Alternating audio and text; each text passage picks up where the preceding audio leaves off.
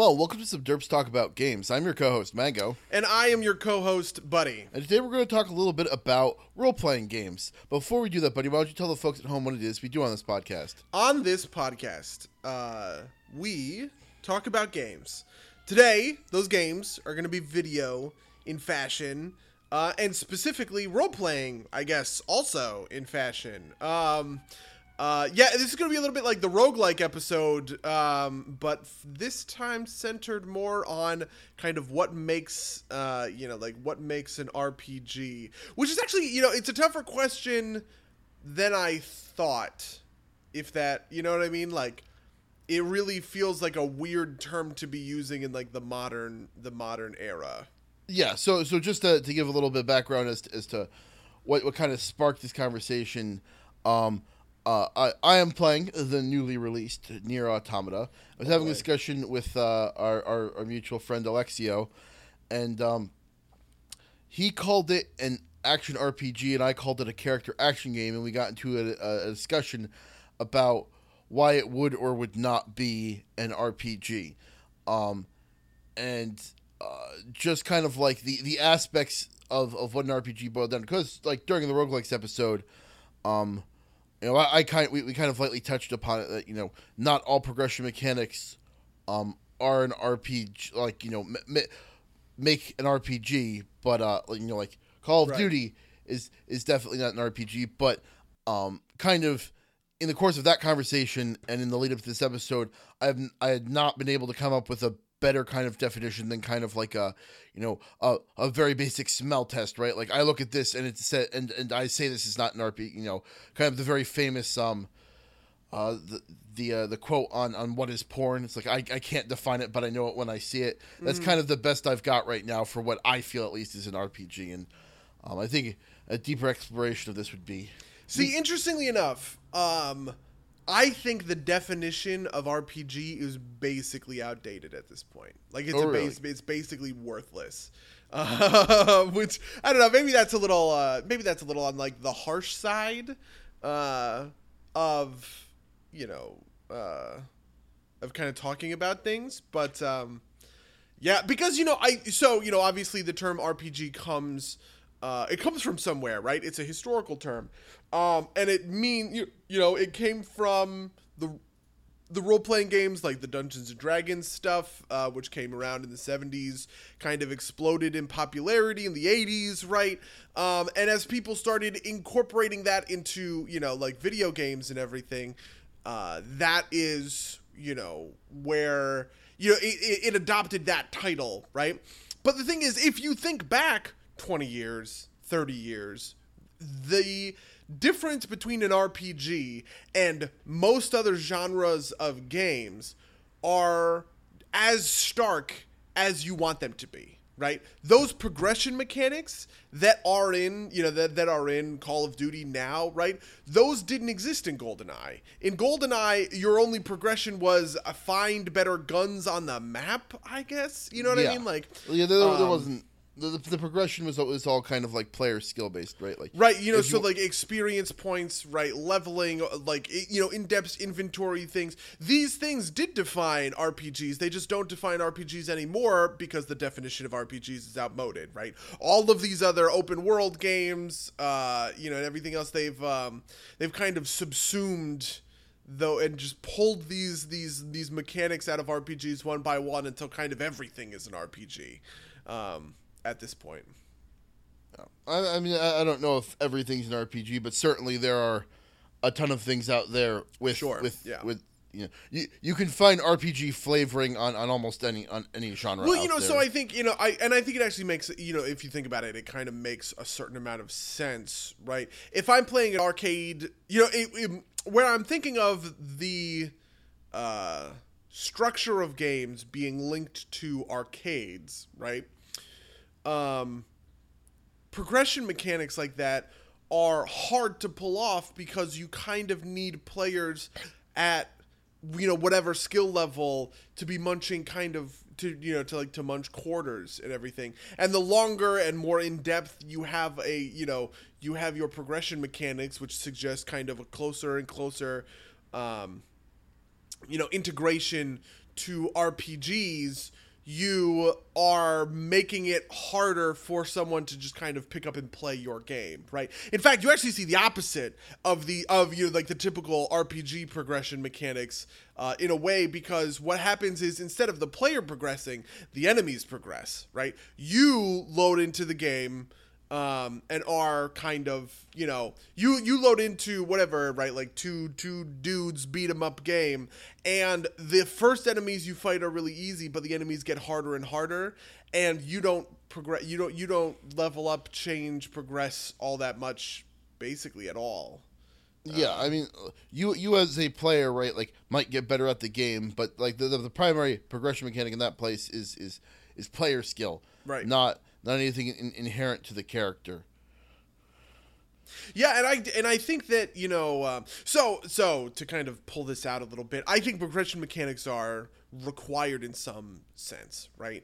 You kind of can't have a game where point A and point B of that game are, you know, even games that I think of as being, you know, simple, right? Like Tetris, right? The higher you climb in rounds, the faster your blocks come. Right. You know what I mean? Like, kind of everything has progression mechanics. If you're not because, you know, if you're thinking about it from my progression, from my perspective, that kind of everything is a story, which I can't believe we haven't done an episode on that yet. But every story has an arc. You have to begin and end in different, you know, in a kind of a different spot. There has to be progression there. I think that same principle is true of mechanics. Otherwise, your game is going to be, you know, kind of boring and uninteresting, right? Yeah, I wonder if that's strictly true, because like in addition to this, we've seen the kind of like rise of a lot of sandbox type games, which are kind of like, in some ways, progression devoid, right? Like, this is like, say your Minecraft creative modes and your like sim games with kind of like all resource constraints turned off. And people find a lot of joy in those. Your things like Line Rider, right? Like, so I think progression is natural to players, is a little bit of the point I'm making, right? So, for instance, if I sit down to play chess, right, my first game of chess and my 10th game of chess are two very different games because I've progressed as... Sure. The game itself hasn't progressed, but I have progressed. Well, I guess that's not a mechanic, so I can't call that. But that's kind of the principle I guess I'm getting at, right? Is that progression is natural to games. You want to progress, just like the bare bones interaction with a system, right? With a game system demands progression from you. And so mirroring that progression of you in the system is the valuable thing that RPGs do and that games kind of. But yeah, I guess you're right. Not everything has, you know, there are no progression mechanics to something like chess. Yeah, I mean, and I think this is also kind of like its own question with like, well, where do you kind of draw kind of like that end line, right? Like League of Legends, for example, has both individual match progression and also, you know, metagame, intergame progression. And, you know, like you're talking about your first and your last game of chess. I do think there's, you know, obviously progression inside that game of chess, right? Like the game state moves forward. And you know, if I want to go back and argue against myself for like these open world sandbox games, the progression is essentially whatever goal you set for yourself, right? Like you don't sit there and just kind of like stare at the screen and nothing happens. You are working towards a goal. Granted, it's a creative an open-ended goal with yeah, no you know, actually, like... I think that's really solvent because if you think about it, right, like the progression, like the kind of the progression mechanic is essentially just the fact that the game takes what you do and saves it, right? Right. Every block that you place is going to be guaranteed to be there, and that process of placing a block, placing another block on top of it, placing another block on top of it, you know, whatever else. That is in and of itself a super basic, right? But it is technically speaking a progression mechanic. I think actually, you know, if you look at a game like chess or like Tetris, just the movement of the game board, the game state changing from point A to point B, those also kind of count. They're very, I think they're very basic, very minor, and don't, you know, they don't get at the same kind of like complexity and nuance. But it is a, you know, this is kind of the, this is like the 21st century super modern kind of mechanic compared to the caveman mechanic, right? Like one of them is just like infinitely more complex than the other. Sure, but so, this kind of to wind it back to like the overarching point. If this is the case, that everything has progression, then we need either a different word or we need to, for the purposes of this discussion, restrict the definition of progression to something as it relates to role-playing games, right? Because chess is not an RPG. I feel pretty comfortable saying that. Okay, that's fair. I think I would say something along the lines of permanent player progression is the root of this RPG stuff. I would say actually permanent character progression. Okay, fair. Character, well, yeah, fine. Fuck my alliteration up, but sure, yes. Well, just because, like, I think your general player progression, like, so I am a fan of super tough platformers. Right. And the progression there is player progression, right? It's system mastery. It is, okay, I agree with that. I think that's better kind of, like, term-wise. But, yeah, that's the thing that I think makes RPGs unique is that, you know, it's not like for instance, I don't think GoldenEye is an RPG, right? And the fact that I can pick up a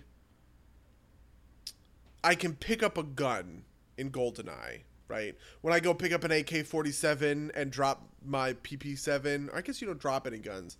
You just keep all of your guns because I think it has like an infinite holster. Anyway, you know, but when I pick up my AK-47, that's progression, right? But it's not permanent progression. It's only there until I run out of ammo, until the end of the level, right? You know, in Doom, right? You know, like that's kind of the way some of this stuff works. All of that kind of progression is not it's not permanent, right? But the kind of defining characteristic of RPGs is that you get these you get experience points, you get items that are with you for forever. In a lot of cases, it's not like you can de-level. Well, I guess you can de-level in something like EverQuest, but right. But that's kind of like sliding up and down on the scale based on kind of like a punishment system. Yeah. But kind of in this way is, are you in favor of kind of casting a very wide net with the term for RPG? Because under the definition you just listed, Call of Duty and its modern incarnation counts as an RPG, right? You've got permanent. Well, this is in keeping with my original thesis, which is that the definition of RPG has been it makes sense historically. It doesn't make sense in the modern era because so many mechanics have been stolen from RPGs over the past 15 years. Maybe less than that, maybe 10 years. What do I think about that, actually? Yeah, maybe 10 years. You know, so many of these mechanics have been stolen in a variety of ways, right? This also includes, right, like Bloons, right, has all of these kinds of RPG progression mechanics, right? These permanent player or these permanent character because as you level up, you unlock different towers. As your towers level up, you know, they unlock different kinds of upgrades that you can buy, right? You know, all of this kind of stuff.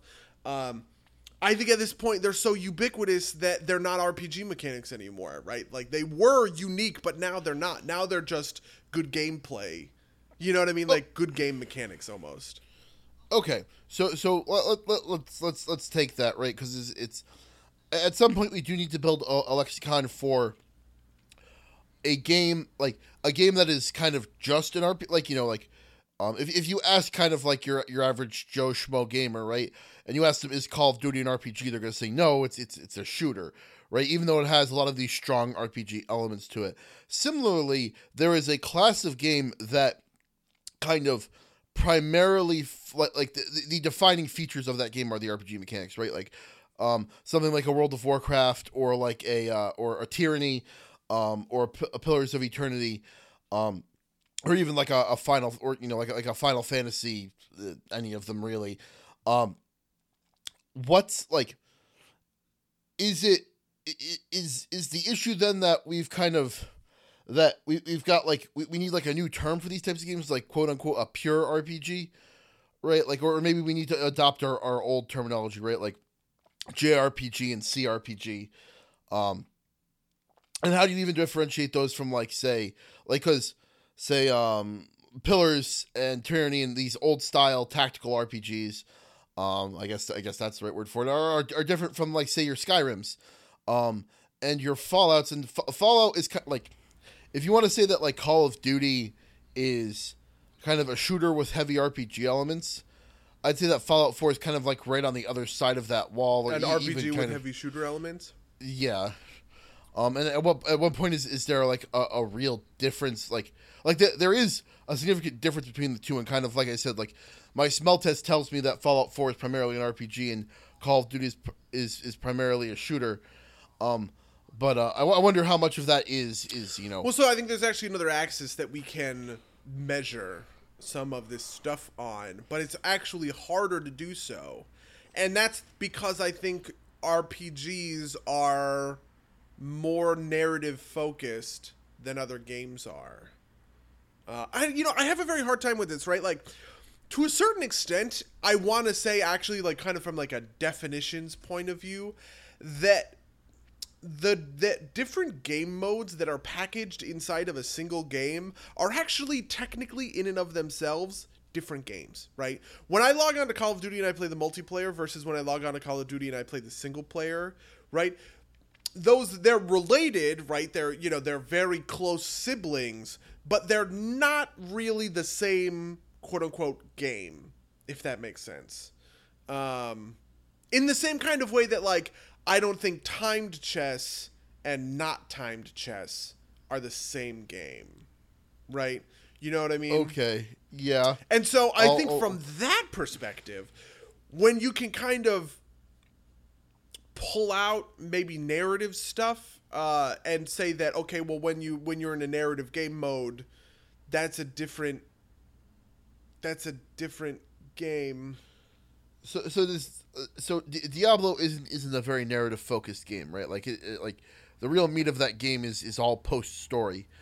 What does that not qualify as an RPG anymore? Well, so I'm not saying, so I don't think you necessitate a story. I think there's like a tendency, though. You know what I mean? I mean, I think that's pretty natural in general, that there's a tendency when you hear RPG, you think narrative focus, sure, and story focus. And so when it comes to narrowing down, right, the difference between a Call of Duty and a Fallout, I think saying, yeah, Fallout is way more narrative focused than Call of Duty is, you can... But see, but that doesn't really track with kind of the principle that I just outlined. In a weird way, because I just kind of was like, well, you know, let's split Call of Duty into two different modes and say one of them is, you know, they're two kind of explicit games, and so theoretically, yeah, and then you can't just do like the narrative kind of thing on its own, because like what was the game we both played?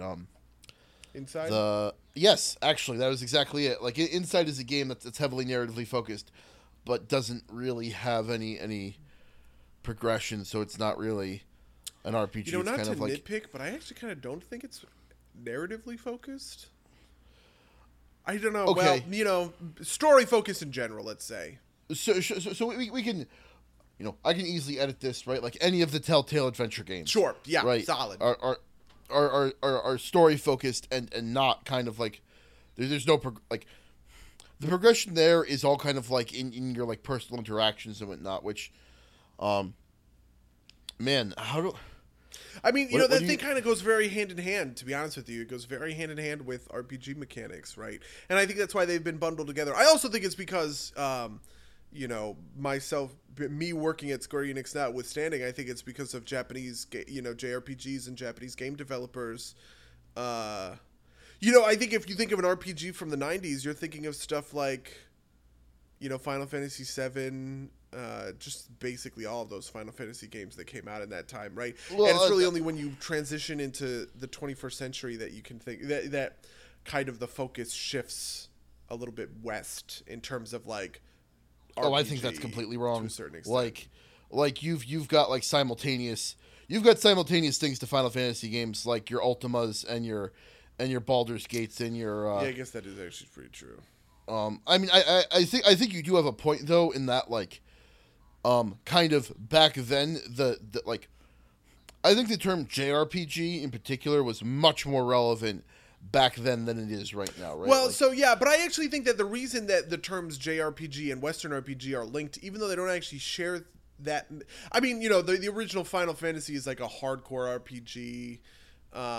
But I think one of the things that these kinds of games share so much is their sense of story, and that focus on, you know, kind of just storytelling, right? Like all, and I mean to say all of the pieces that fall into that, right? Like, you know, Skyrim isn't a very quote unquote story driven game, or well, I'm sorry to say, isn't a quote unquote narrative driven game, but it's a very story driven game insofar as story is kind of the blanket term for characters and the setting and, you know, all of that stuff gets bundled together, if that makes sense. I think Skyrim is much more about kind of exploring the world, but it's exploring the world from the perspective of, you know, literally playing a role, right? As compared to something more like Far Cry, which isn't very story-focused exploration. Does that make sense? Yeah. But I also think, just to go back to your point about like the things that connects Western and JRPGs is story. I don't think that's correct either. I think that like the thing that connects those two are actually the hardcore progression mechanics, right? Like, you know, your characters level up in both and, you know, in a lot of cases have like vaguely turn-based combat. Sorry, yeah, but I mean, I agree with that. But I think also, you know, if you look at all of the games that are coming out in that time, right? The heavy, like, I think these two kinds of games, you know, your Baldur's Gates and your Final Fantasies, whatever, right? I think the two most story focused. Maybe adventure games are more story focused. I'm trying to think.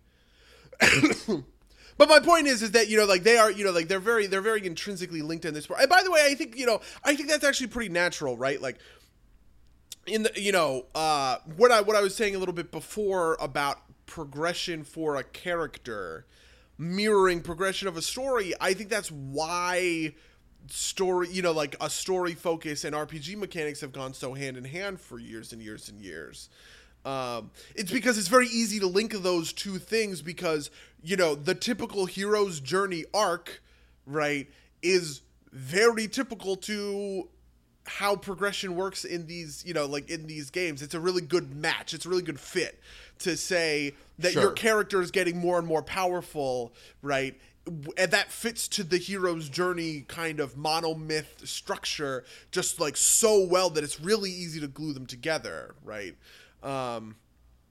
Whereas it's harder to do that with something like a shooter, right? Like, see, I don't know if that's absolutely true either, because you do have some good examples of some narratively driven shooters that don't have any progression mechanics, like, say, Half-Life 2, which is widely lauded as being an excellent game. I never finished it because it gave me motion sickness. Yeah, I actually never finished it either. I got stuck on a physics puzzle, and I was just like, this is tedious, and I don't want to.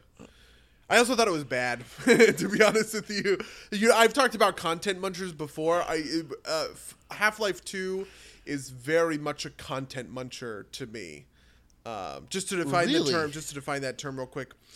Content muncher is a game where you kind of do gameplay sections to get to the story sections, right? Okay, where, you know, the narrative effectively pauses for, you know, all of the time that you're doing gameplay stuff, and then you get a cutscene where the narrative moves really quickly, and then it pauses again. That kind of stop, start is something I'm sensitive to, I guess. Because, well, to be honest with you, a lot of games have just gotten better than that at this point, but... I was gonna say, I think around that time, almost every game, even RPGs, are kind of in that mode. Well, really? I think it's actually the opposite. I mean, this is the Final Fantasies in particular, right? It's like, do the story, do like, you know, random, you know, go grind some mobs for a while, then kind of do the next story beat. That's fair. That might be true, but I'm thinking, you know, 2007 is the year of Half-Life 2, right? No, it's much earlier than that. I thought it was like shit. I don't know. Why am I thinking 2007 is when the orange box was released, which is why that's the year that I think of it. 2004. Okay, 2004, right? But 3 years later, you have two games, Mass Effect and BioShock, which I think are both games that are a lot. You know what I mean? They're a lot like. They're very narrative-driven shooters, right? Gears of War, by the way, 2006, another great example of this. They're very narrative-driven shooters where the story progresses through the gameplay beats, and cutscenes are kind of intermingled in there, if that makes sense. Oh, see, but I like if you're gonna say that that's the case, I think that's also true for even like the original Half-Life, right? Like the story is like, yes, there are some more gamey sections, but most of the gameplay kind of. Is kind of driven to the story and kind of like a. Whoa, man! Do I disagree with that? To me, the defining so maybe Half-Life gets better. Half-Life 2 gets better after I played it. Right? I only played it for a bit. Well, not a bit. I played maybe like a half. I don't really know how long it went, but maybe like a third. I don't know. I played a bunch of it and then I stopped because I got this feeling, right? The feeling that I got specifically with Half-Life 2 that I never would get from something like BioShock or the original Mass Effect, but like Mass Effect 2, Mass Effect 3 kind of, you know, like are better about it. And the original Mass Effect, if you just kind of stick to the story missions, is good about it. Is that it felt like the gameplay sections, anytime I was really engaging with the gameplay systems of Half-Life, those were moments that would have been cut in the movie version of Half-Life, right? It was getting from point A to point B, and there's all of these guys that you got to shoot in your way or some weird physics puzzle that you've got to, you know what I mean? But like that physics puzzle is nothing more than a hindrance to your ability to get to the next spot, if that makes sense. Yeah, right? Okay. Whereas like, you know, in Gears of War, which is kind of probably the best example of it because it has the least RPG stuff naturally, right? Like in Gears of War, you'll be fighting guys and plot points are happening in the middle of that fight because it's structured a little bit more like an action movie where, you know, the fight scene is 10 or 15 minutes, but like the dynamics change about every 2.5 minutes. You know what I mean? Like things are changing pretty rapidly. So I think your memory's selective. I think specifically Gears of War and BioShock and Half-Life 2 both have these moments where like it would be cut from the movie, but they also both have moments where plot points are happening, right? Like I think the hoverboat scene in Half-Life 2 is in the movie, and that's like the core mechanics of the game. Oh man, do I disagree? That is literally the thing that I'm thinking of, that I'm like, cut all of this. It's just him going from point A to point B in the hoverboat, right? But it's a chase, right? Like it's like that's like a core part of you know, Gordon escapes, right? Like or Gordon like that's I think a scene in your action Half-Life 2 movie. And I don't. Okay, maybe that's a little compelling. I actually do kind of see where you're getting at. And I like I'm not saying that your kind of overall point is wrong. I just think that your specific examples are kind of being selective. And I think actually this kind of era, right?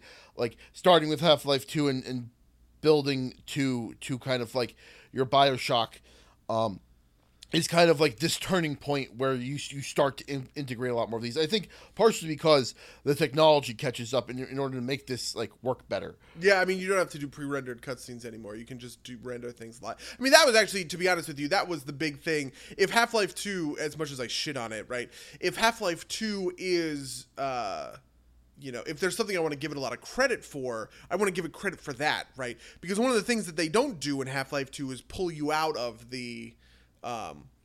you know, to pull you, like the cutscenes play out in front of you, but you control the camera, you control Gordon, you walk around. I also hate other things about this game. I don't like Gordon. I don't think he's actually a character, by the way. I think he's supposed to be mostly like, I think he's supposed to be a Blake. Yeah, I mean, I think he's supposed to be a cipher, but you can make a cipher interesting, right? Like Master Chief is a good example of this to me, because, well, Halo's kind of trying to tackle a different thing. But the interesting part of Master Chief is he's a mirror for kind of everybody else. He's a little bit like, what do I think? Like Frodo. Well, that's not a good example. Well, he's kind of unique almost in this way, right? Like, the thing that makes Master Chief interesting is how everyone else reacts to and interacts with Master Chief, if that makes sense. And I'm sure there are people who would be willing to make that argument about Gordon Freeman, but I just don't agree. I think he is called a nuclear physicist, he's called a physicist, right? They ID his job title and they give him a pair of glasses, and people think that's like a personality, if that makes sense. Yeah, no, I think there's definitely a mismatch going on there. I don't agree with you entirely, but I see your point. I think it's kind of valid enough, right? Like Gort, I think, the kind of describing him as a nuclear physicist is kind of irrelevant because he doesn't ever behave like one. Yeah, I know. And that's why everybody, I hate it. These posts pop up on Reddit or whatever, right?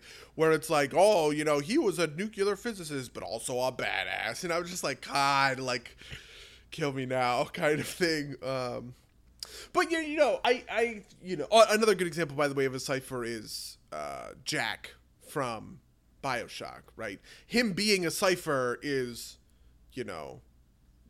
monumentally important to the themes of that game. Right.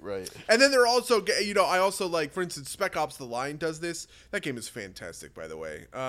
Spec Ops the Line does this where the character basically starts as a cipher because he starts in kind of that bland, military guy, but in a weird way, his character arc is,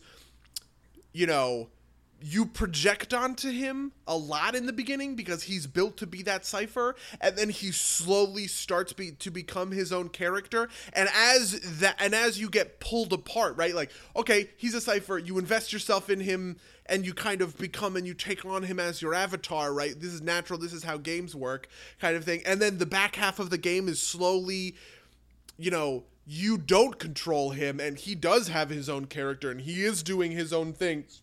And that ripping effect of, okay, we're gonna Velcro you onto him and then slowly kind of rip you apart as the game goes is like one of the things that makes that game like a fucking masterpiece. I love that game. But anyway, so to kind of refocus a little bit like that. I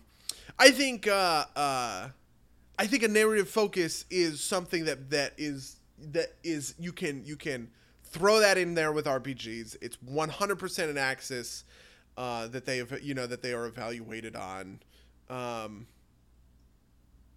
It's not a requirement, I guess, right?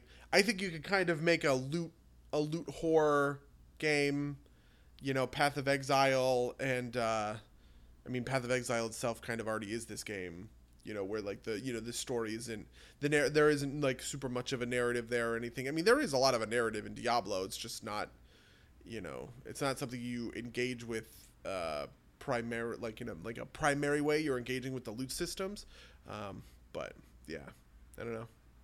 Like, I don't think racing games, for instance, those aren't narrative focused games, right? But I do think, adventure games, yeah, those are narrative-focused games. Even if you can kind of have an adventure game that's a little bit more like, I don't know, something like, something like Inside, right? That's very adventure game-y, sure, but it's not super, narrative-focused necessarily. So, but the narrative focus is not by itself in our RPG make. It's Sure. I'm saying it's kind of a combination of these. Okay. Yeah. I also think there's another aspect to this, which is I think that in terms of like, I don't want to use like true or maybe pure is a better like I don't want to kind of disparage other games by implying there is something better about more like, you know, more RPGs. And what I mean by that is that like that's kind of like the focus. By like, you know, if we're trying to differentiate between, say, our Call of Duties, which you know has RPG elements and could be called an RPG in a lot of ways, and like your pure RPG experience, which belongs, I think, more to your Tyrannies and your Final Fantasies, and your dozens of other games, obviously. I think a part of that is that a big part of progression in the game needs to be tied to like character progression, right? Like Call of Duty has character progression, but at the end of the day, the primary differentiator is still your skill as like an FPS player. Whereas with, say, a Diablo or a Final Fantasy, especially with something like Final Fantasy or Tyranny, like these kind of like possible turn-based games, the kind of progression is gated around your character's advancement. Like the story progression is gated around your character advancement, whereas, or the plot progression, the game progression is based around character advancements rather than around player skill. Does that track with you? Jeez, that is interesting. I guess I do agree with that. Yeah. See, something that I'm thinking of that makes me a little bit skeptical, maybe, is how much of an RPG is something like Mega Man. You know what I mean? Yeah, I guess, like...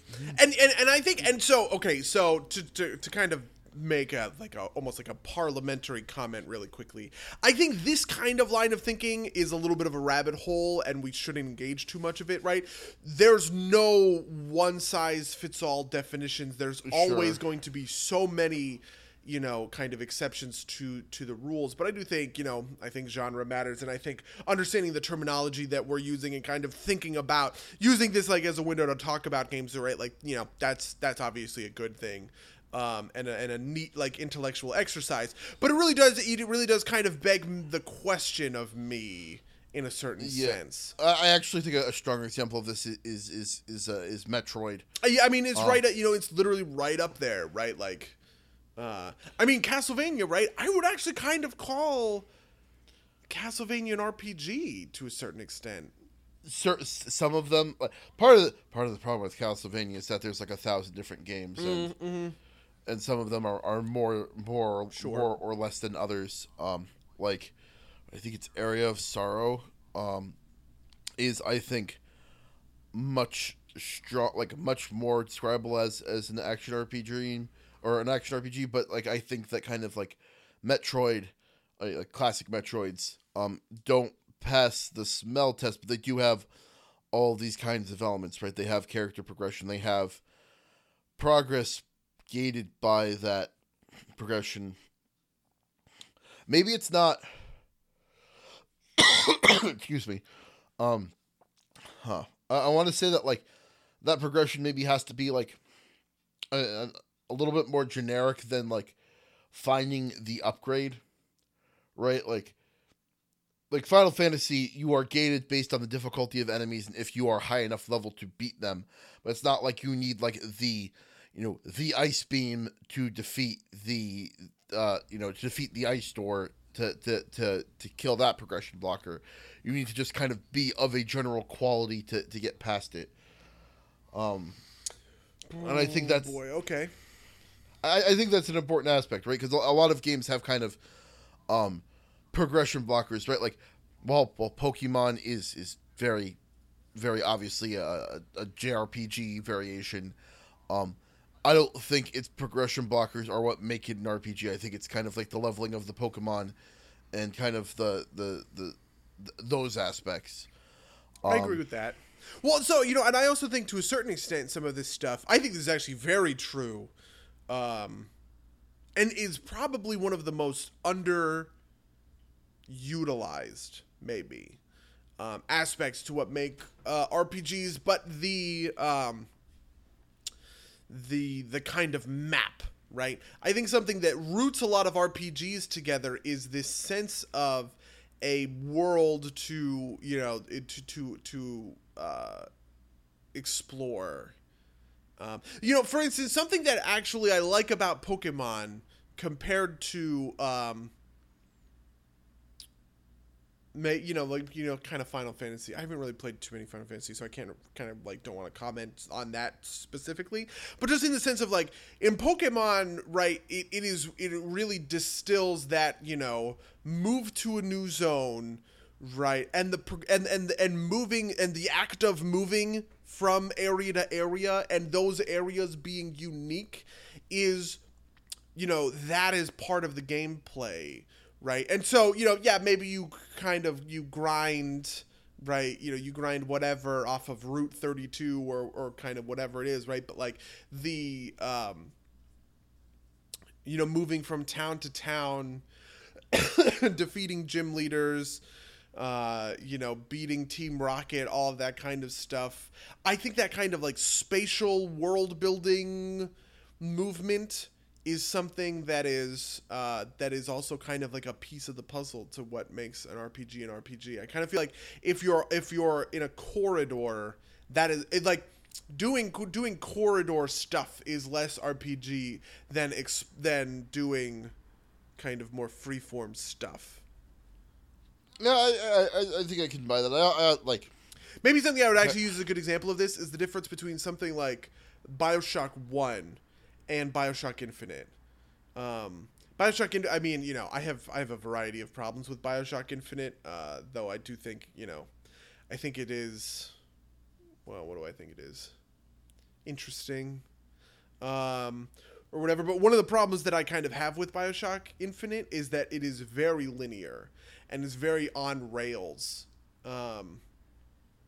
And that's something that feels out of place. You know, that's something that feels very much like Halo to me, right? But Bioshock 1 had all of these, like, you know, kind of nooks and crannies to go explore. And so even though it was mostly on rails, there was a lot of swerving involved, and you could really explore the kind of map and make movements throughout the map that weren't just putting you kind of, you know, in a shooting gallery. If that makes sense. I don't know. Yeah. I mean, even something like Mass Effect 2, which is probably one of the most story-driven RPGs I can think of, right? Like, you know, you go to the helm of the Normandy and fly around to different planets and scan them, and, you know, you get to do things like choose the order of, you know, the missions themselves are tracks. Right? You know, like the missions themselves are kind of on rails, but the macro scope of the game isn't. Yeah, no, I think that's fair. I also think part of kind of like this definitional kind of malaise that we get into is also kind of like a lot of like inherited and carried forward stuff, like. I get like what I have not played this game, so feel like please don't crucify me, fans, if I've got this wrong. One of the kind of criticisms leveled against, I believe it was Final Fantasy 13, is that it's super linear. Oh, yeah, I have heard that for most of the game, and I think in a world where that was kind of like, you know. You know, first sword and spell game one, you know, maybe it doesn't get labeled as an RPG, or rather, I think it does, because it's got like a lot of those same kind of systems in it. But you know, because it comes from like if JRPGs had not existed up to that point, and then kind of. That game kind of pops into existence. I don't think it gets called an RPG, but because it comes from like this tradition, it kind of inherits that label by default. I think this happens actually with a lot of kind of games with heavy progression mechanics out of Japan and like RPG style battles. Yeah. Like they are a lot more linear, but I like The original Final Fantasy and the like is actually very much like Pokemon, and kind of it's relatively open world. And I think that kind of one of the strengths of kind of middle to later JRPGs is since typically it's you're following a unnamed character, the narrative can be a little bit stronger and more personalized, rather than kind of have like the characters can still be ciphers to your point, but they still have like story beats to them, right? Like in Final Fantasy Tactics, the main character is kind of like a new kid at school, and then his brother is kind of sick, but in this fantasy world that they've been transported into, they're much more powerful, and you can kind of follow the beats of that story along, which is a little bit harder to do in a Western RPG, but I think all of those elements, like the battle system, the stories, and kind of like the progression mechanics all followed. But I think a lot of the openness kind of fell off with a lot of the later games, and I think just to kind of make myself clear, like Final Fantasy 15 was kind of a return to form with a much more open world than that. But I think that a lot of games in, say, like the Tales series, and in kind of those like 10 through 13 years for Final Fantasy, kind of got wrapped up in something that maybe wouldn't have been called an RPG if it didn't come out of that tradition, if that makes sense. Yeah, I agree with you. And I do, so I actually kind of weirdly think it goes a little bit of both ways. Just like as a preview for later, I've been playing a lot of Mass Effect Andromeda, which is a very open world. I mean, kind of like the whole plot of the game is you running around these planets that no humans ever been on and kind of going nuts and everything like that. But in the same way that I actually thought that kind of open world design was a misstep for Dragon Age Inquisition, which is one of the first things we ever talked about on our podcast, was actually kind of like that phenomenon and how I disagreed with it. They've also done it here, and I kind of and I think it just as it was with Dragon Age Inquisition, I kind of think it's inappropriate. I think that a game like Mass Effect, and a developer like BioWare wants to focus on the like the kind of the point A to point B narrative stuff, and I think the Mass Effect 3, the Mass Effect 2 kind of that there are side missions, that you get to choose what order in which you do your missions. I think all of that stuff is very appropriate. I think hub worlds, like all that kind of stuff is great. Obviously items and everything like that, but it just really bogs down your ability to get in the get in the zone and have a narrative when you get these like weird blocks of you gotta send your, you gotta send your guys to go do a mission or whatever, whatever they tell you. Yeah, I think that tracks. I think we could actually pull this kind of back into the tabletop realm, where like you're, the purest RPGs out there are tabletop RPGs. I think kind of by definition, right? And so, I like in kind of that way, right? Like, while technically you can have like an open world in a tabletop, it's not really structured that way, right? Like you've got your like missions, but you've got your dungeons, you've got like whatever you're trying to achieve. And sometimes you have like, little bits of stuff in between, like maybe you have a random encounter, or like, part of the journey, like, the journey being part of the adventure, but the main thrust is still kind of like these driven areas, rather than kind of being like this, like, you would never like set up a grid and like throw the player tokens on the table and be like, all right, go explore around in rounds. And it's like, oh, you see a nut on the ground. You got one nut. Well, to be honest with you, I've actually done that. I've structured. I had a campaign that was kind of structured that way. It was actually kind of the same hook as the one of the, you remember the campaign that you guys had where you guys had an airship. We didn't get like super far into it, but it was kind of like the same concept, and it was not quite the same world, but it was a pretty close one, right? Like dark races and all that kind of stuff. But yeah, I basically, you know, you give the players an airship or whatever, and you let them, you kind of like let them go nuts or whatever. But even that's on a more macro scale, right? Like this is, it's not like you're moving in 5-foot increments. No, yeah, sure. But my point is that even in that instance, right, that world is probably the most sandbox campaign I've ever run. You know, there were 7 different provinces and 7 different kind of capital cities, and they had a contact in each of the different capital cities. But all that the players did was they just latched onto one contact and one, and so in fact, you know, all of those other 6 kind of hooks and cities and everything, all of that could have just been bullshit. You know what I mean? Because they kind of didn't, you know. That was, you know, it was a sandbox in theory, but in practice, if anybody watched those sessions kind of end to end, it would have looked like it was on rails because of how the natural players made their decisions. So I don't know. I've yet to see an RPG. I would like to play in an RPG that's structured a bit like this, about something like Skyrim, where, you know, maybe there is like a big overarching kind of thing, but there isn't a kind of impetus to solving it immediately. And so, yeah, you know, let's just, fuck it. Let's go to like Rorikstead for a while and see what's happening over there. You know what I mean? That kind of thing. So to kind of show a little bit of light, I've played in Nick's Kingmaker campaign while we were still, actually it was our last year in school, like for those of us who stayed around for a fifth year for various reasons, that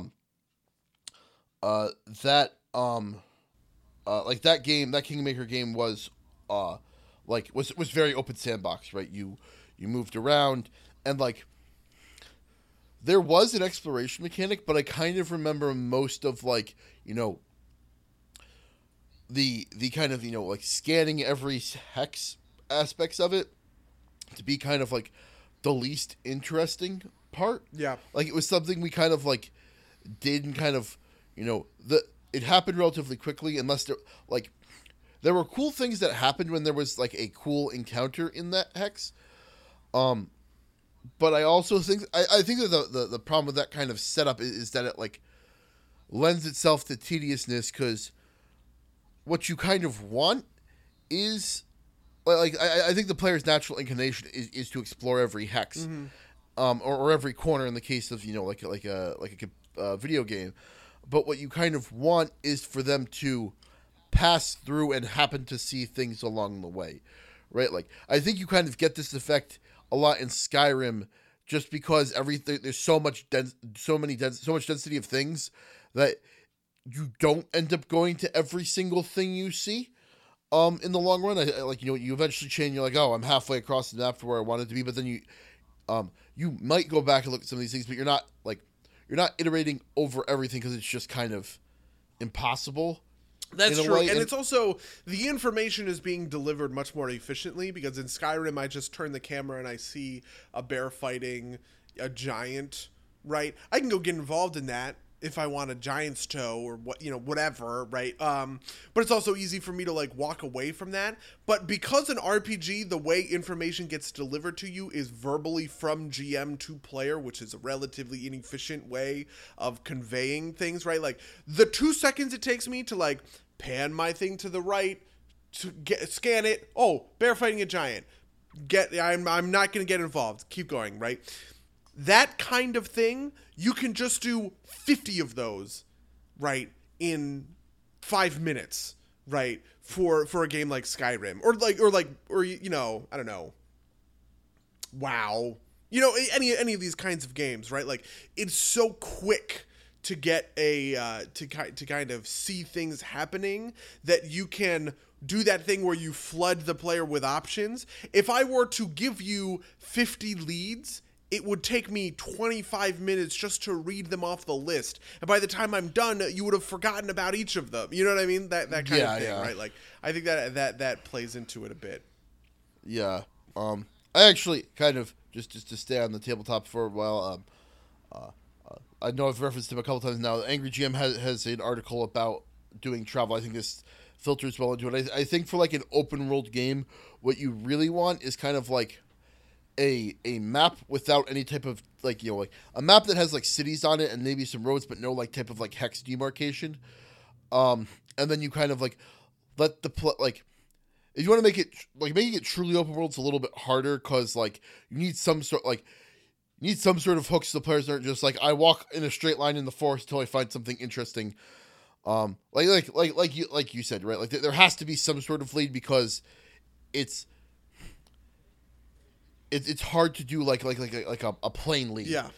Like you can in Skyrim with like, you know, like, oh, you see you could say you see a tower on the horizon, but like that's very specifically what the lead is. You're like, I'll go explore that tower, and he actually Angry GM actually has a thing about like, you know, how essentially, you know, while you're traveling from point A to point B, roll some dice for. It's not number of random encounters. It's kind of like encounters throughout the day, and some of them will be like, you see a tower over to the west. Do you want to go explore that, or like, are you busy with other things? And this is actually a system that Chris has been using in the 5e game and playing with to great effect. It's kind of like, oh, you guys see like a ruined tower like 2 miles off to the east. It's like, well, we're not really in a hurry, so let's go check that out. And it's like, oh, it's a little shrine to a god, but it's been knocked over, and we fix it up, and we get some like minor reward. It's like, oh, that felt very satisfying.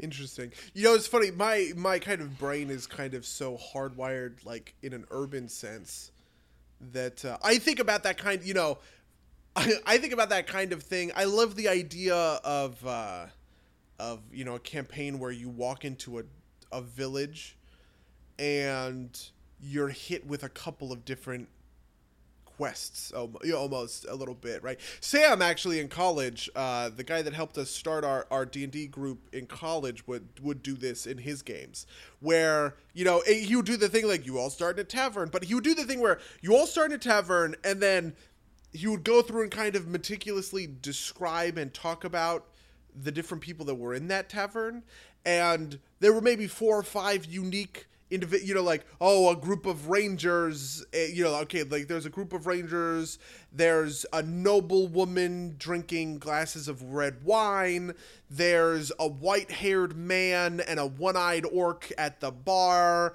and there's, you know, a nervous-looking gnome in the corner, right? And you talk to them, and, right, you know, all the rangers say, well, you know, we've been dealing with these bandits, right? You know, like, my brother Bandit McBandit Face is a piece of shit, and he, you know, he's been hounding the village, and this is kind of your lead into if you want to go deal with bandits, right? But like, oh, you go to the white-haired guy, and, you know, he's, oh, I'm a zombie hunter, and I go, you know, I gotta go to the graveyard because people are saying that, you know, a necromancer has been raising the dead, right? You know, like, that kind of thing, right? Like, that kind of thing feels natural to me, and I would really love to do that more in games. Yeah, I like you mentioned that you're kind of wired to urban settings. I think this all kind of like works in it can work in urban settings too, right? It's just like you flavor differently, right? Like, no, yeah, I mean, you know, that's, you know, I 100% agree with you, right? It's the same thing. It's like, okay, you're walking down the street, and, you know, there's a manhole cover that's open, you know? Yeah. And you go down there, well, why, you know, why is that? Huh?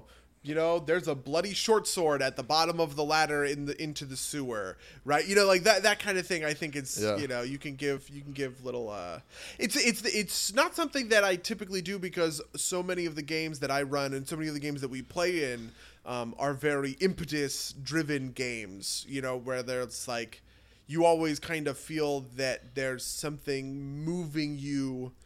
Right. And we're generally good about, as players, about like getting on the tracks for the GM kind of a thing, right? Like we don't do a lot of dicking around. So this isn't something that comes up when we play a lot.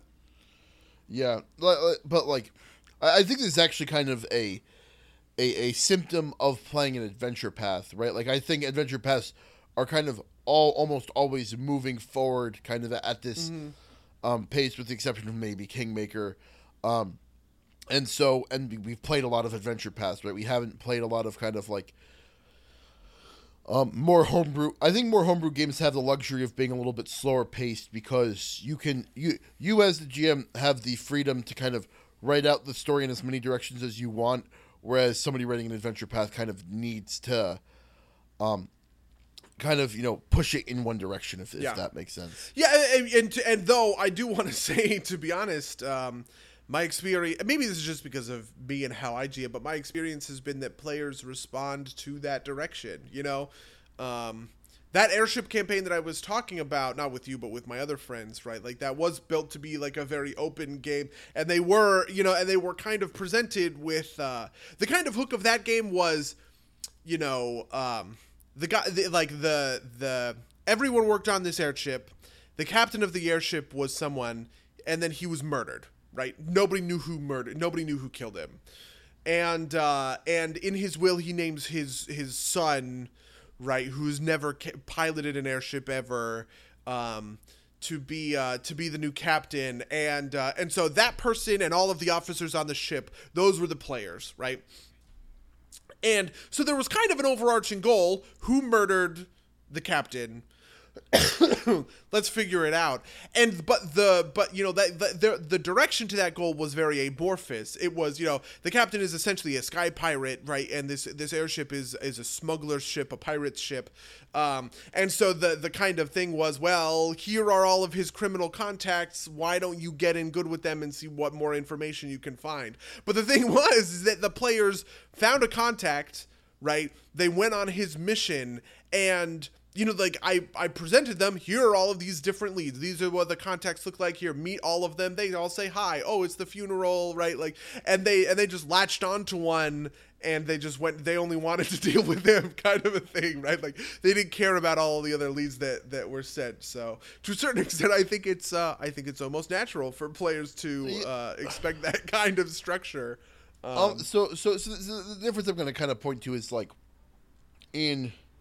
I think in a homebrew game, right, you've kind of got, like, well, you need to, like, get here and maybe, and, you know, do something and maybe get out. But a lot of that's a little bit more open, whereas in an adventure path, it's kind of like, you know, and then the players come across an abandoned cathedral and there are some ghouls in it, right? Whereas, like, you've kind of got the freedom to let that be a little bit more loose in.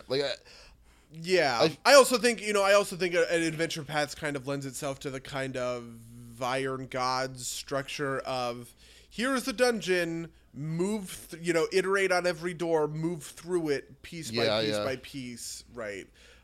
Versus, I mean, you know, Hell's Rebels is not, you know, Hell's Rebels is, okay, here's your big overarching goal, right? Let's subdivide this into little pieces and then incrementally kind of work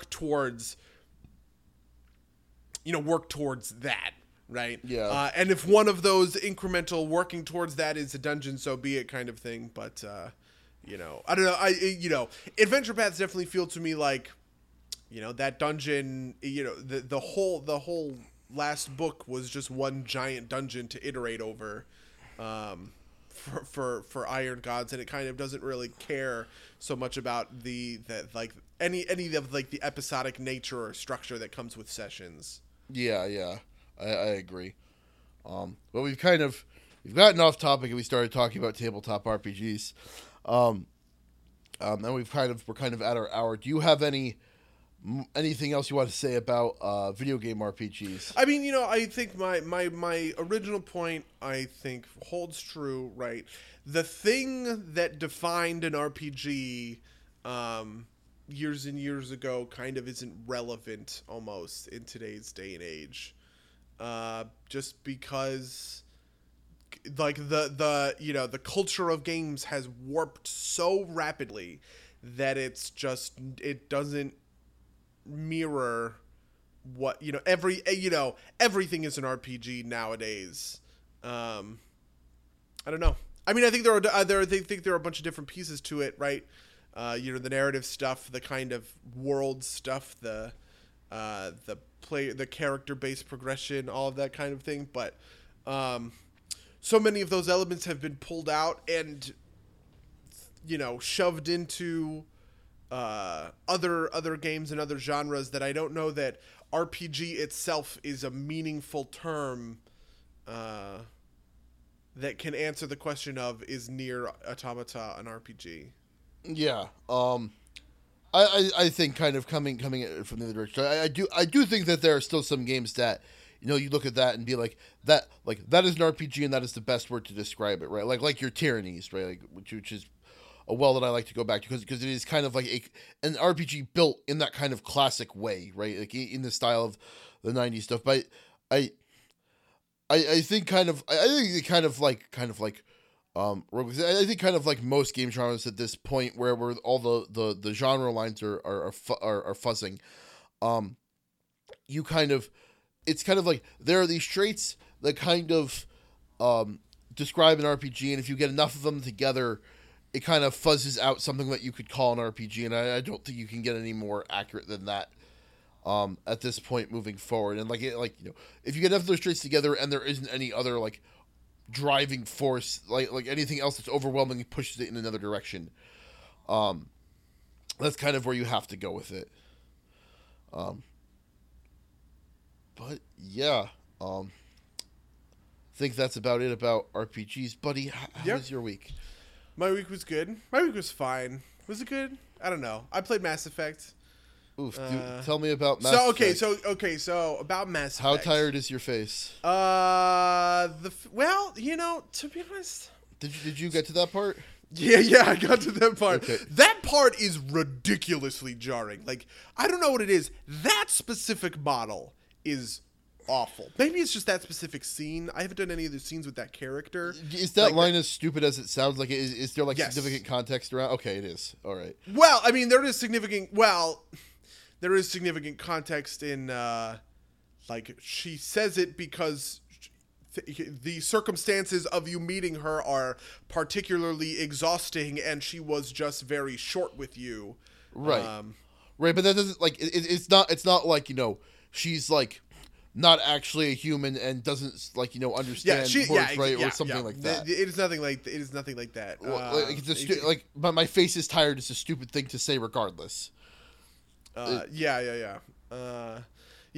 mean, you know, whatever it is, I think that scene, you know, I think that, and there have been a couple of places where I've seen things that it is the most unpolished game I think I've ever seen in my life. Like AAA release, big game release. Man, it is the most it's not even that it's buggy. I ran into a pretty significant bug that was preventing me from progressing through the game, but it was just because I didn't update my drivers because NVIDIA was being a pain in the butt. So, I had to get the super latest version of the drivers that they released in tandem with Mass Effect, yesterday, right? I have those drivers because I downloaded my drivers because I faced the progression blocking bug in Nier Automata, but I'll talk about that later. Finish. Oh, sorry. I mean, and so I don't put that on the game. The game actually does a very nice thing where when you load it up, it's like, hey, listen, your drivers aren't up to date. You should update those. And I was like, pfft. Nah. And then I got to this point where my ship, I was trying to get in my ship, but the ramp spawned sideways. And so you needed to walk up the ramp in order to get in the ship, but the ramp didn't end in the ship. You know, it's really funny. But I fixed that. I haven't had anything too crazy since then. There's been a little bit of things where, you know, I saw a couple of guys spawn, you know, stuff like that. But just little things like the textures will just look really blocky, and just the lighting will be just awful sometimes, just absolutely god awful. And none of this stuff is game breaking, right? I've never had the game. You know, I haven't even had things like frame rate drops, and my graphics card isn't even very good, right? Like, all of that stuff is working fine, right? No, I haven't crashed a desktop, nothing like that, right? But it's still just so ridiculously unpolished that it can't help but be noticeable. Is this detracting from your enjoyment of the game? Yeah, oh, definitely. Okay. I don't rate this kind of stuff highly in most, you know what I mean? Like, people will say, this game is literally unplayable, you know, about stuff that's You know, okay, yeah, sure, I crashed a desktop a couple of times in my 100 hours of Fallout 4, but that game was definitely, you know, that game was fine. That game was playable. Yeah. That game was polished, you know. And this has the opposite problem, right? Where, like, okay, you know, it's solid. It's stable. It plays it's snappy, you know, all of the systems are working right and it feels good to play in my hands and everything. I just can see it, you know, kind of, you know, I can just see that they didn't get everything.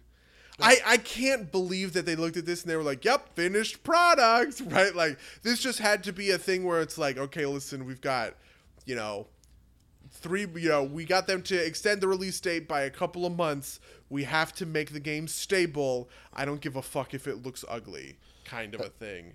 Have you seen that there's a gif of someone who's, like, sprinting through one of the halls, and he, like, sprints into an area, and all of a sudden, like, people pop in, but it's, like, three people standing in a circle, and he's managed to run in between them, so he actually can't get out from in between them. Like, I've seen a you know, a little bit of stuff like that. But that happens. Well, so yeah, I mean, yeah. Anyway, my point is that it's like a really well built car with just no paint job. It's like a well built car, just like with no paneling on it at all. You know what I mean? Like it's just, you know, there's no. I don't know. It's crazy. It's you know, the combat is great. It's basically if Mass Effect 1 was built with Mass Effect 3's kind of combat systems, in that there's a lot of open worldness, and I'm feeling that exact same thing that I felt with Dragon Age Inquisition, where I'm just like, why am I going to this open world? Why is this open world bullshit, right? Just I'm interested in the story. You've hooked me into the characters, into the narrative. Just hold my hand, right? Put me on some fucking rails. Let's do this. Is the story good? Yeah, I mean, it's solid enough as far as I haven't gotten super far, but it's, you know, you arrive in Andromeda, you come out of cryo, and, you know, it takes you a couple hundred years, right? And so you arrive a couple hundred years and you're supposed to go to this one planet, but holy shit, right? Well, the planet's atmosphere is radically changed, and it's because 300 or 400 years ago, these aliens came and they fucked with everything. You know, they have a bunch of characters. The characters are all... They're not great in the sense that the Mass Effect 1, 2, and 3 characters are great, right? Like, those characters are great because the writers really took care of them. They all have arcs, right? You know, this is what... You know, Mass Effect 2 is you get introduced to the character, right? You do the recruitment mission with them, and kind of get them on your... and understand what they're all about. Then they come with you and they say, hey... This is my character arc. This is the theme. You know, these are the themes that I'm dealing with. Help me deal with them, right? You walk them through their character arcs with them, right? This is what I love about Mass Effect 2. You walk them through their character arcs. They come out the other side. Wow, I feel so much better now that you did this thing with me, right? That kind of care that everybody gets an arc. Even minor characters, Joker gets an arc, right? Right. That kind of care to the characters and everything. I haven't seen that stuff yet, but I wouldn't have seen that stuff yet because I'm so early in it. But everybody is rooted in a pretty specific spot, right? And I feel they all have personalities. Nobody's kind of like bland or uninteresting. So I don't know. I'm on board with that stuff. I'm willing to be let down. People are saying that they have been let down. But yeah, I don't know.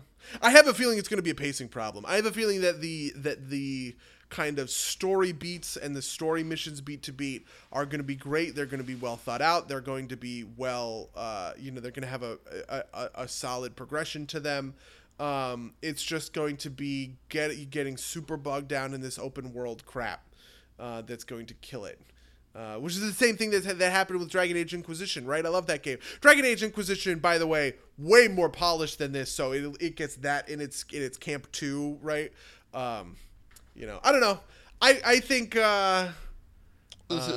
So to your average person out there, do you recommend the game? Not at $60. Okay. You know, actually, kind of. It's man. See, the thing is that it's a little bit like Logan. in that the things that detract from the game are these pinpricks, and there's a whole lot of them.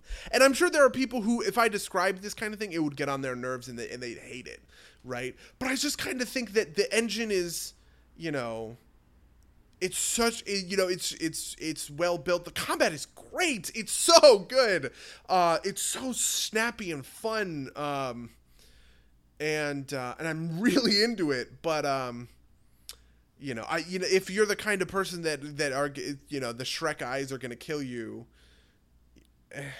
yeah, I wouldn't recommend it to that person. But, you know, if you're a regular guy who wants, you know, however many hour game with shooty, with solid mechanics and a strong opener from a story, at the very least, I can recommend it on those grounds definitively. Also, the multiplayer is great, but it's basically, you know, 1-to-1 from Mass Effect 3, which had fantastic multiplayer, so no surprise. All right, I think that sounds fair. How has been Nier Automata? How's that been? So I haven't played a ton of it. I've liked what I've played so far, but my favorite thing from this is kind of this bug I've run into, which is like the most absurd bug okay. I've ever seen. So, once you beat the opening mission, which is kind of like the tutorial mission, you're dumped into kind of like the hub in space. It's called the bunker. Mm-hmm. And if you are playing it on a monitor that connects to your computer via DisplayPort rather than like VGA or DVI. Okay. It skips the cutscene, and when you go to like the next person, it's like, or when you go to like the commander to like get your mission, it's like, you're already on a mission. What are you bothering me for? And then you can't get on, like, you can't go do the mission because it's not there. Okay. Yeah, it's kind of absurd.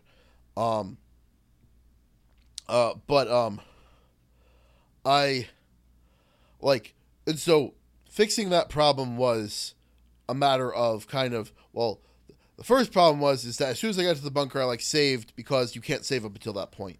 It's like part of the story mechanic. So I couldn't reload, from that point to get it to work. So I had to go back and rebeat the tutorial section again. And then after that point, I had to put it in windowed mode, down resolution it, and then move it to my secondary monitor, which is like much smaller than my primary monitor, much lower resolution. Play through that segment, and then once that was done, so I'm pretty sure what happens is that the part of that scene is, it's actually pretty cool. It's one of the secondary characters talking to you and doing maintenance on you, and the first thing to do is, like, he's adjusting your eyes, and it's adjust the brightness, and I'm pretty sure that's what causes the fuck up with the display port or with the display port monitors. Once that's done, you can go back and play regularly, but it's just such a ridiculous bug. But otherwise, I'm having fun. The world's pretty neat. The characters are... It is very weird. It is a very weird world. I watched this Super Buddy Hop video where he kind of explains like the plot to the original Nier, and I was just there. I was like, Jesus Christ, what a fucking acid trip this game is. Yeah, I actually think this is actually very common, to be honest with you, of Japanese games. Japanese is actually kind of culture in general, right? Like, I think manga and anime are more willing to kind of have really out there kind of concepts and premises, right? I think this is actually specifically more true to Yoko Taro, the director of this game, just because, like, part of his deal is that, like, I think it was with Dragon Guard, which was one of the first games. By the way, if you guys, if any listeners want to no more besides the Super Bunny Hops video, Klebs does a series of videos, and there's another video kind of going through the basic timeline. I can link some of them in the descriptions. With like Drakengard, he knew he wasn't going to be able to beat out, I think it was I think they told him to make Dynasty Warriors but with like dragons, and he was like, I'm not going to be able to beat those games out on face, so I'm just going to go as crazy as I can. That combined with I think Bunny Hop mentions this, that, like, he thinks it's crazy that, like, video game protagonists are as okay with the level of violence as they are, so all of his characters are kind of, like, are like psychopaths that would be okay with this level of violence in the real world. Okay. But there's like the whole Yoko Taro verse is just insane. Like, especially when you trace it back from its origins. Like, Nier is actually like the plot of Nier is a direct result of the up until that point joke ending of Dragon Guard 1, where the in that game the main character in that ending the main character and his dragon get transported to modern day Tokyo to fight a giant singing woman statue, and the result of that is that the statue collapses and everybody kind of crumbles to dust, and that causes the plot in Nier. Like, it causes the chlorination syndrome, which is like three levels of insanity too far. And you don't need to know the plot of Nier or the Dragon Guard games to get far in Automata, apparently, but I'm sure that there are a bunch of hints and stuff places, and I am looking forward to it to figure out what's up, because this universe is absurd. And I've really come to like Yoko Taro because he's, if you listen to some of his interviews, he's very frank, and he's very I don't know, he's an interesting person to listen to. I've read excerpts of his interviews, and I wholeheartedly agree. Yeah. Yep. Weird. I don't know. Have you been playing anything else? Have you been watching anything else? I'm just going to say this because we don't have too much time. I've been watching Iron Fist, and it's awful. It's god-awful. It's the first thing from Marvel that's truly bad. Right, I think there's stuff from Marvel that's not great, but most of it is kind of, right. Most of it is like little things that bug me. I don't think Captain America: The First Avenger is very good, but I think it's, fine, passable, inoffensive, B-, whatever kind of thing, right? This Iron Fist TV show is straight up garbage as far as I have seen, which is not very far because I really don't want to watch more of it, but I do want to watch more of it because I want to tell people how fucking awful it is, which really sucks because I actually like Iron Fist a lot in the comics. Not that I have read a lot of Iron Fist comics. I haven't really. But he shows up in like Avengers comics and stuff like that. And he pops up here and there, and he's always really cool and really interesting. So it just sucks. It just blows that he's so boring and lame and shitty. Yeah, so that's how I feel about Iron Fist. No, that sounds. Have you watched like any of the other? Do you even watch like Daredevil season 2? I know you watched season 1. I watched season 1 and Jessica Jones. I have not caught up on Luke Cage. Oh, you watched Jessica Jones? I didn't know that. Yeah, I liked Jessica Jones a bit, but I also thought it went on like 3 episodes past where it showed. Dude, I think that is true of every single one of these fucking. I think that some of them are. So I think some of them I think. Just compared to, I think Daredevil 1 maybe dragged a little bit, but like Jessica Jones has like a clear moment where they could have just ended the series 3 episodes out from its actual ending, right? Like, it's, I think, very rarely that kind of like visible in like a, I don't know, it just feels very like that moment for Jessica Jones felt very stark, whereas in the other series, or like in Daredevil 1, it just kind of like felt like maybe it was going a little slow, if that makes sense. Fine. Yes, sure. Yep. Okay. That makes sense. No. I think, because I do think that they're all a couple episodes too long. Sure, no, and I can buy that, but like, it is rare for me to observe a moment that I'm like, that's why. Like, I looked, it's like episode 10 and the thing happens. I'm like, why are there 3 hours left in the show? Like, it's done. Why do you keep going? That definitely happens. Luke Cage is a lot like that. Luke Cage, actually, the first half is so first of all, Luke Cage has kind of bad politics almost. it's very just like weirdly kind of like dated and like almost like mean, but like from a place of I want to say like tolerance, I guess. One of the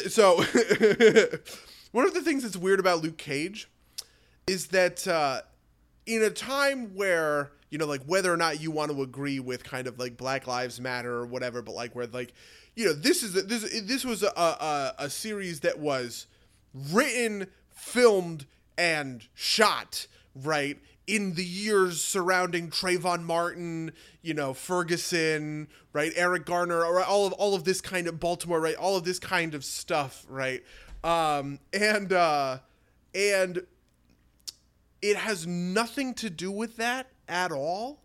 There's just nothing about cops or police or any of that, you know, like any institutional racism, right? Like any of the things that we think of like pertinent topics that are, right, that are being discussed by the community at large, right? None of that stuff is in there. It's all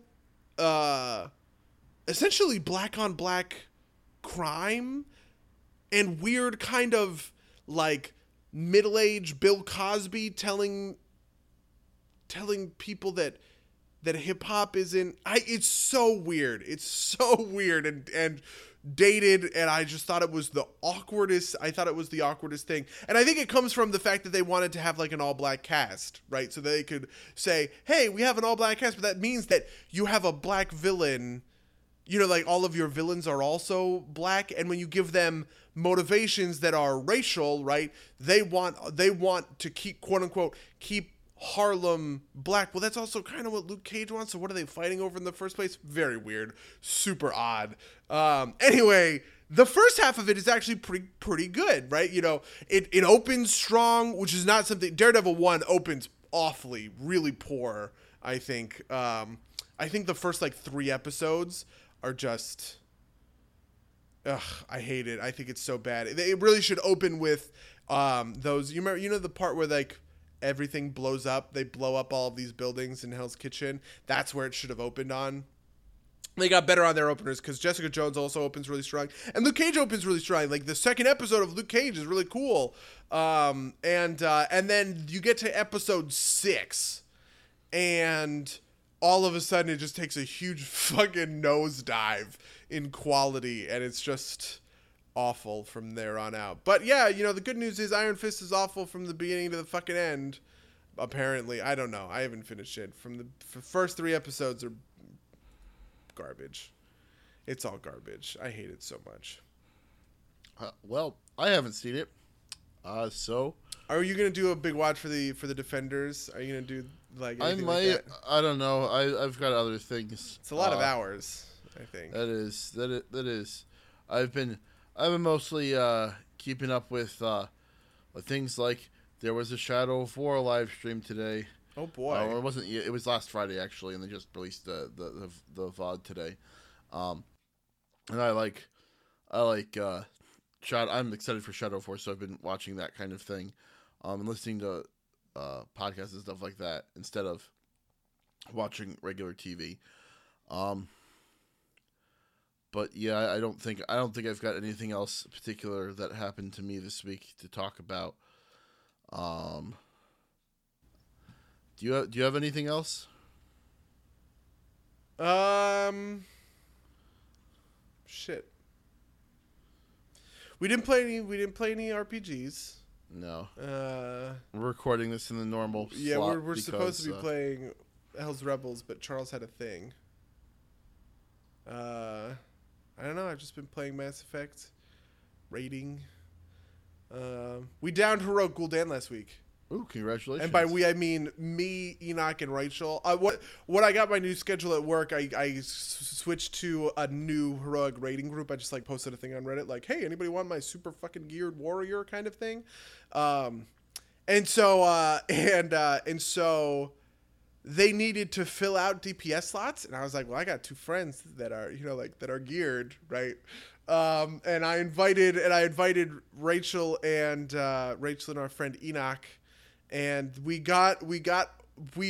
a couple, you know, we were just doing attempts, we were just progression, right? Like wiping and improving and wiping and doing whatever, and we got him down to 1%. And then basically everybody died because there was just not enough healing.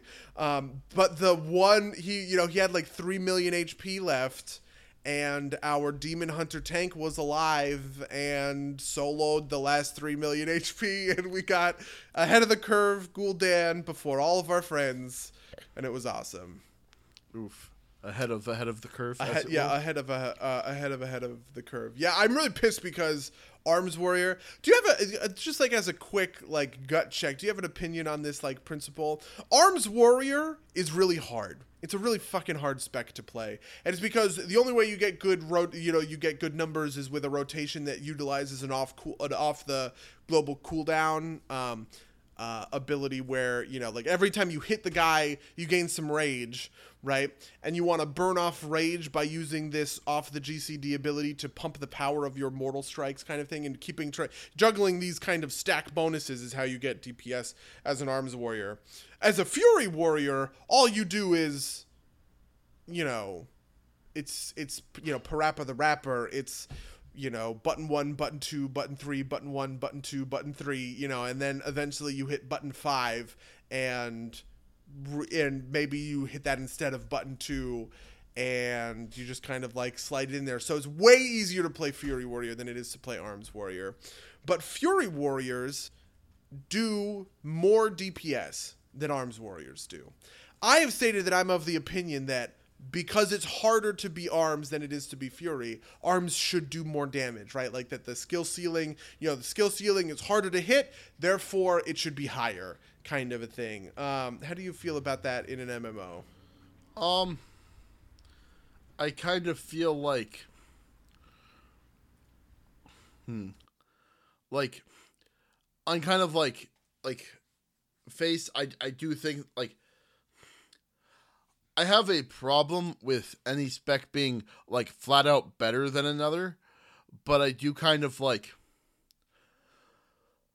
I kind of feel like if, like, the first 75% of your damage is, like, a lot easier to get to with, like, with just, like, very simple rotations, then that last 25% should be a lot harder, whereas if, like,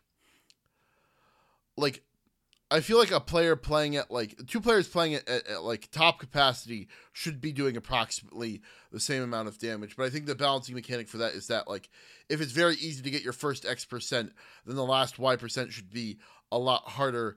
And so, like I guess, like, in my example, right, like, a 75% Fury Warrior would get to 75 very quickly but have a hard time pushing himself to 100, whereas the Arms Warrior would have a harder time getting to 75, but pushing out to 80 and 85 would be easier for him, if that makes sense.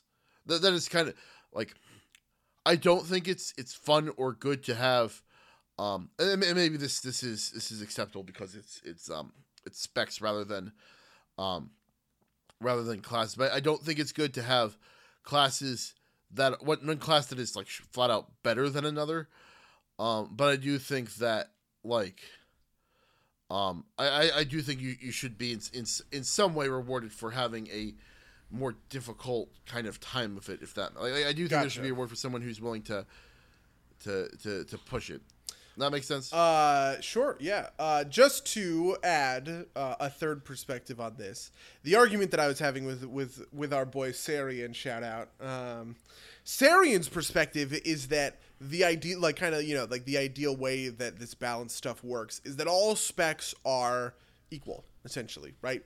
All the specs do about the same damage, and you want to shoot for all of them doing about the same damage, and the differentiator between specs is, play style, right? For instance, I'm frustrated because Arms is really, really hard, and I feel like I'm not it's just really, really hard to do, and I want it to be easier to a certain extent, but Fury is also kind of too easy such that it's boring, almost, and from his perspective, you play Arms because you like the Arms playstyle, you play Fury because you like the Fury playstyle, right? And that could even be something like, I like the idea of being a berserking, hulking, two-handed, dual-wielding two-handers warrior over the kind of, like, precise you know, precision that comes with the kind of fantasy of playing a one, you know, of an arms warrior kind of a thing, and that's the way that you should balance and think about your game. Anyway. That sounds about fair, I guess. I don't know. We're way over time though at this point. Yes. So. Yes. If you want to tell us what you think of Fury versus Arms Warriors, or about RPGs, or about anything we've talked about, Iron Fist maybe, you can email us at somedervesplaygames@gmail.com. You can follow us at twitch.tv/somedervesplaygames. You can watch us on YouTube. You can follow us on Facebook and Twitter. All the links will be in the description. Leave comments. Send us emails. We love them. And I think that's everything I had. Buddy, did you have anything else you wanted to promote? No, I'm good to go. One last thing that I just remembered. On this weekend, Saturday and Sunday, we will be finishing out Rune Lords. The planned start time is 10:30 a.m. Pacific.